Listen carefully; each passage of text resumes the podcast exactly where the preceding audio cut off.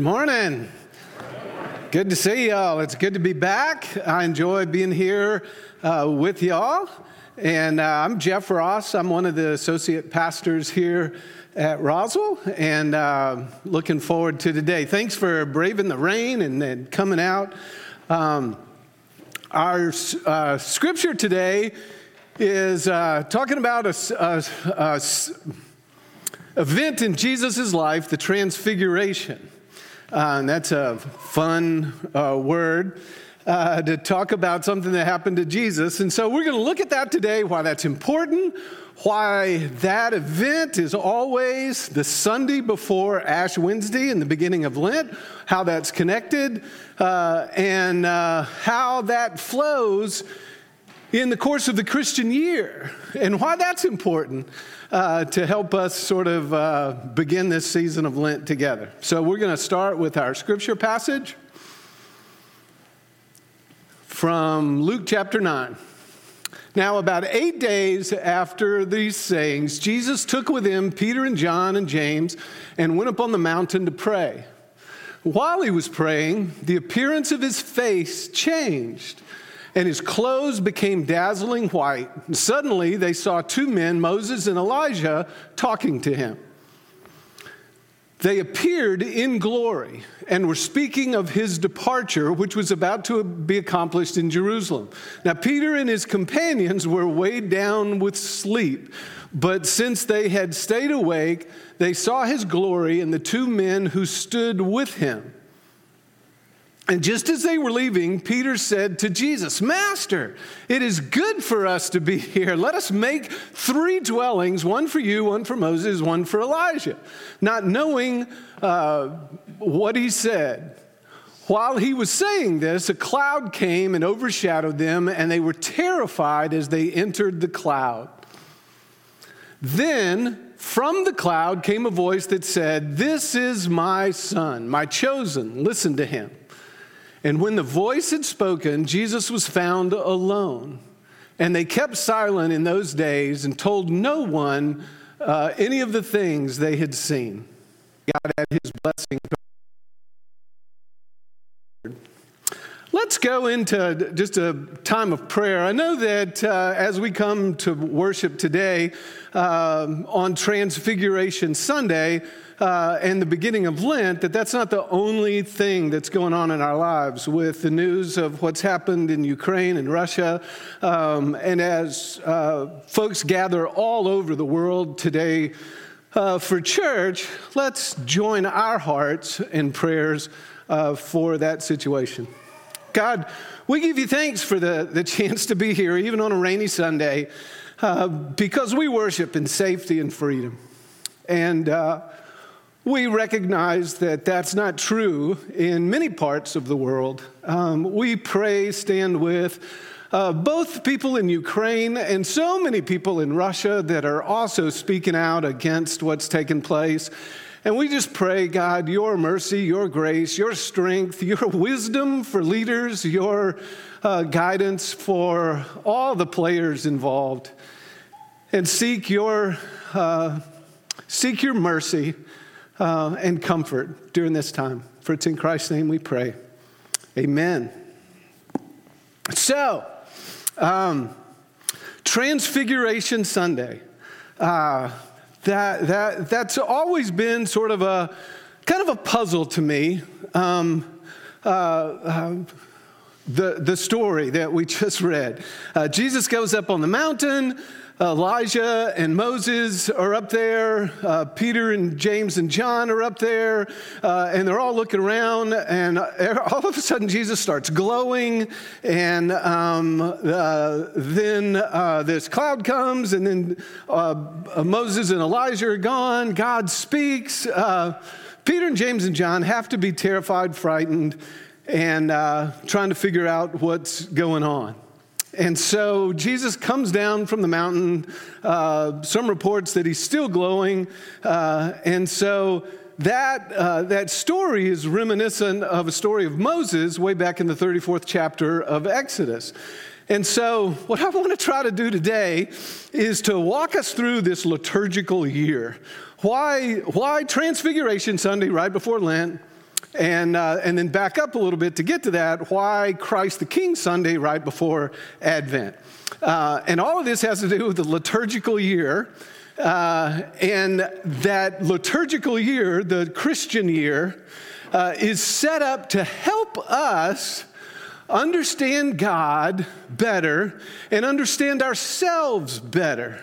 So, my hope today is to kind of frame all this so that as we enter this season of Lent, which I think is super important, uh, that you'll have uh, at least a little bit of stuff to kind of investigate, study, look at, and try to figure out. So, who am I? What's God calling me to? Uh, and how do I fit into all of this? Kind of where uh, we're going. Okay? Does that sound fun? Uh, yeah, good, good. Uh, I hope it is. I hope it's informative, but I also hope that kind of helps us prepare our hearts, our minds, our spirits uh, for this really important time that we're about to enter. So let's go back to, to Advent, Christmas. Christ the King Sunday is always the last Sunday of the Christian year. It's at the end of November, and it's the, the last Sunday of the year, and it talks about Jesus as King. Well, the, and then we have Advent, and you know the story of Advent is a little bit of a weird story for a king.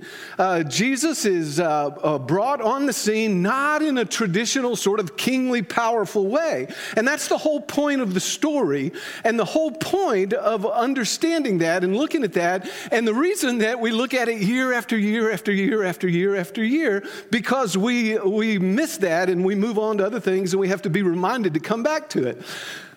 Everywhere we look, we want somebody of great power to rescue us, right? We want, uh, we, we look at our governments, we look at uh, uh, uh, people, we look at friends, we look at uh, spouses, we look at uh, influencers to rescue us, to help us out. And so the, the people in the Bible are no different.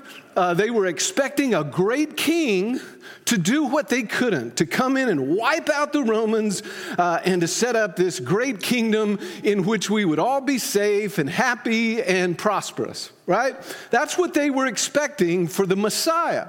So, Christ the King Sunday is uh, sort of a predecessor of that to introduce this king that's way different than what we expect. And not only in Jesus' time, but in our time too. We still want God to rescue us. We still want God to come and do this great thing. We still want God to, to uh, take away all the bad stuff and just replace it with good stuff. After all, God's God. God could do that. So why isn't God doing that? And so we're reminded every year when we go through Advent that Jesus is a different kind of king. He's a servant king.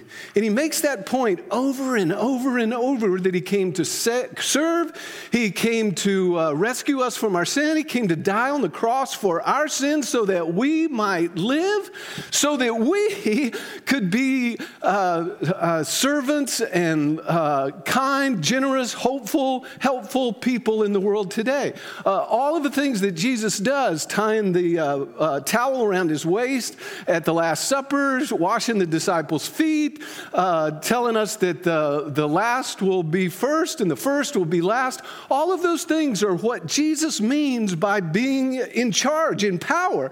It's not a physical power where I beat you up and, into submission, but it's an act of love in which we serve and help and guide and lead other folks. And so, in the liturgical year, in the wisdom of the church leaders, that's something we need reminded of every year. Every year, because we get all caught up in our heads about, well, we want this person to do this, or we want those folks to do that, or we want somehow the world to be right. This side of heaven, we're just gonna always have conflicts just like what's going on in Russia, I mean, in Ukraine right now.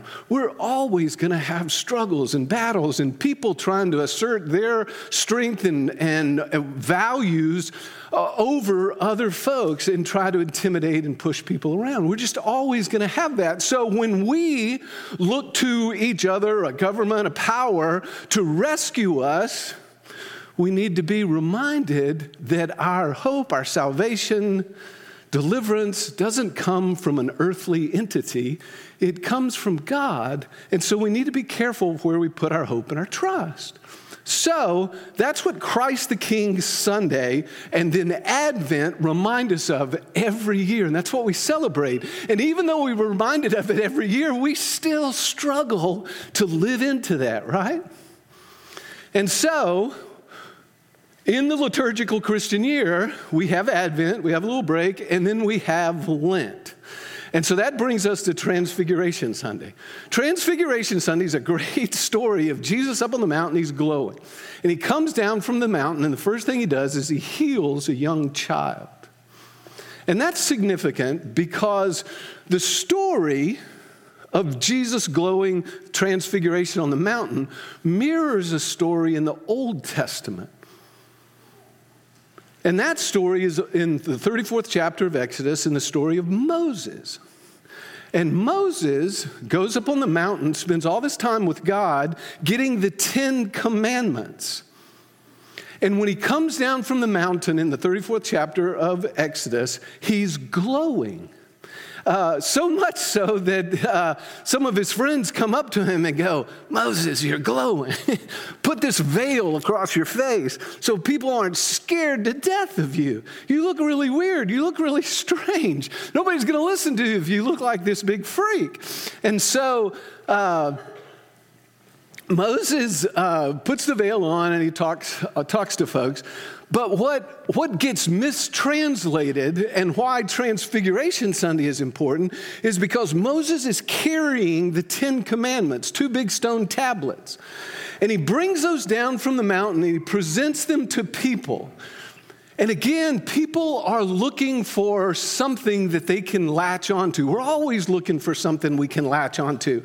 All through the Old Testament, the struggle is that people are worshiping idols, something they can hold, something they can touch, something they can wrap their arms around them, something they can see. A couple of chapters later, uh, Moses is gone again, and they make this golden cow uh, because they got all this gold and they want something they can see and touch to worship. They're nervous about a God that's up in the clouds and they can't see. And so Moses comes down. Uh, back to the, the, the story with these tablets, and it's the Ten Commandments. And the place where folks get sideways is the Ten Commandments become more important than anything else. And all through the rest of the Old Testament, rules and laws are added to the Ten Commandments. The church becomes this obsessive uh, creation about rules and laws to the point that people are, are worshiping or are focused on the rules and the laws, so much so that when Jesus comes, uh, the rules and laws of the Jewish uh, faith are so burdensome, nobody can follow it. And all through Jesus' ministry, Jesus is trying to say, look, love the Lord your God with all your heart, soul, mind, and strength. Love your neighbor as yourself. And that's really all of the law is summed up into that. We've become, we've become so focused on rules and laws as a way of telling people what to do and as a way of figuring out for ourselves that we're doing the right thing. So, how do I live out my faith? How do I go about my everyday? How do I know if I'm doing the right thing or the wrong thing in the way I live my life? Well, I follow the rules. I follow the Ten Commandments. Uh, I follow the, the laws of the church. Uh, I do what people tell me to do. I do what uh, my Sunday school teacher tells me, my parents, my teacher. I follow all of these rules. It's reminiscent, isn't it, of the story of the, uh, uh, the prodigal son. The prodigal son goes off, he's a mess, uh, he, he doesn't obey any of the rules, uh, and he's welcomed back by his father. And then the son, who has tried to do everything that he can to follow the rules, is so upset. Now, why is he upset? Because following the rules hasn't brought him the joy and the hope and the wonder of the world and the love of everybody in the kingdom that he thought it would. I've followed the rules, but I'm still frustrated. I'm still angry. I'm still mad. I'm still not getting along with my family. I'm still not at the place that I want to be. I followed the rules, but it's not working out the way that I thought it was supposed to. And so Moses brings these laws down, and because our human nature is such that we want something concrete to latch on. Did I do the right thing? Did I act the right way? Did I treat that person? Look at how Jesus uh, has the conversation with the lawyer uh, Who is my neighbor? Uh, what must I do to be saved? Uh, tell me exactly the steps that I need to follow. If you look around at all the self help stuff today, it's all full of steps the seven steps to this, the 10 steps to that. Do these steps, do these things, and your, your life will be great. Well, no, it won't. because life isn't meant to be about following just rules. Rules are important, they give guidance, they create boundaries, but rules point us to what it is that we're supposed to be doing. And that's what Lent is about. Long way to get back to that, right? So, Transfiguration Sunday mirrors what happened with Moses in bringing down the law, except as Jesus is glowing and has this experience with God, God says to the group on the mountain, This is my son. Listen to him, pay attention, watch him.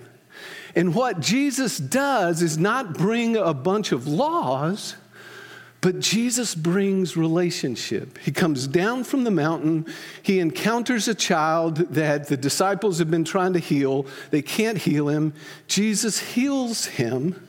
Um, because that's important the relationship that Jesus has with his disciples and with you and me. It's not about rules, except generally how rules help fun, ba- create boundaries of who and what we're supposed to be about.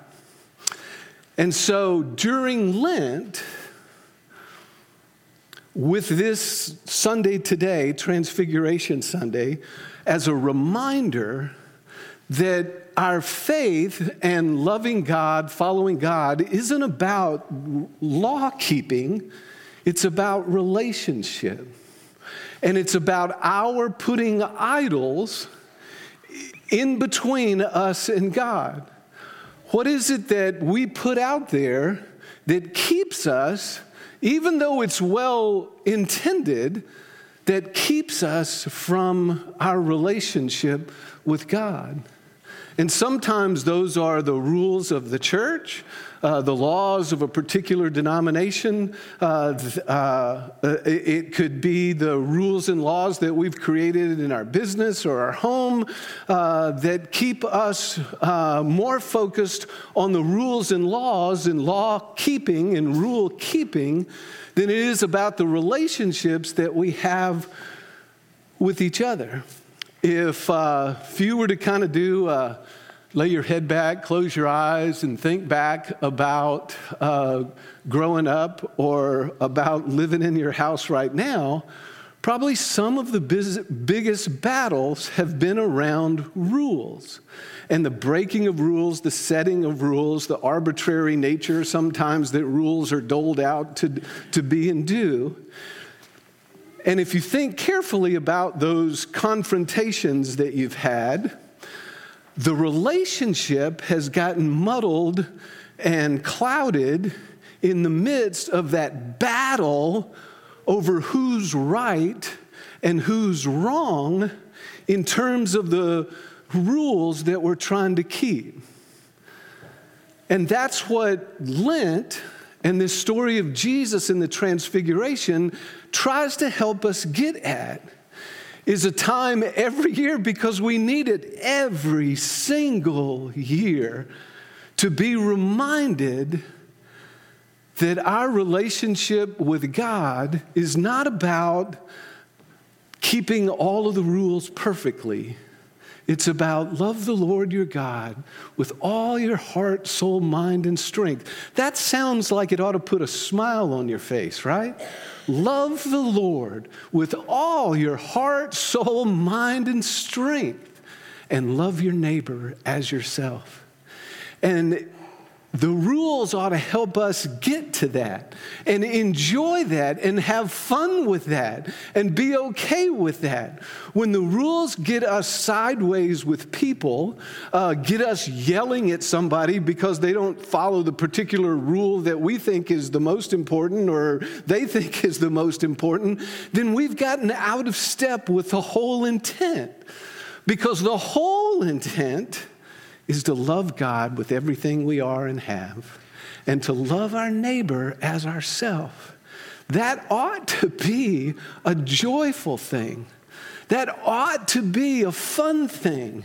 That ought to be a creative thing where we find really fun ways to do that and to express that. But down through the ages, every generation has gotten that messed up.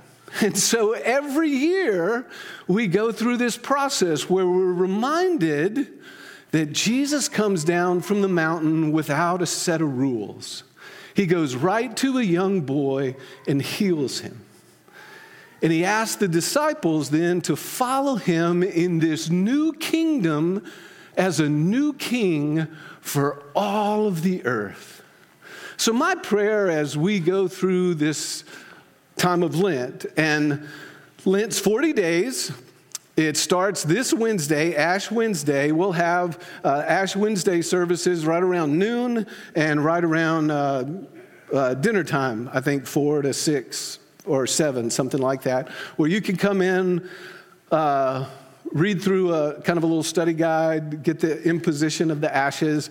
Um, and it marks the beginning of 40 days, which ends on Easter, which again ought to be a celebration of uh, joy in our relationship with God. Um, but it's a time of reflection.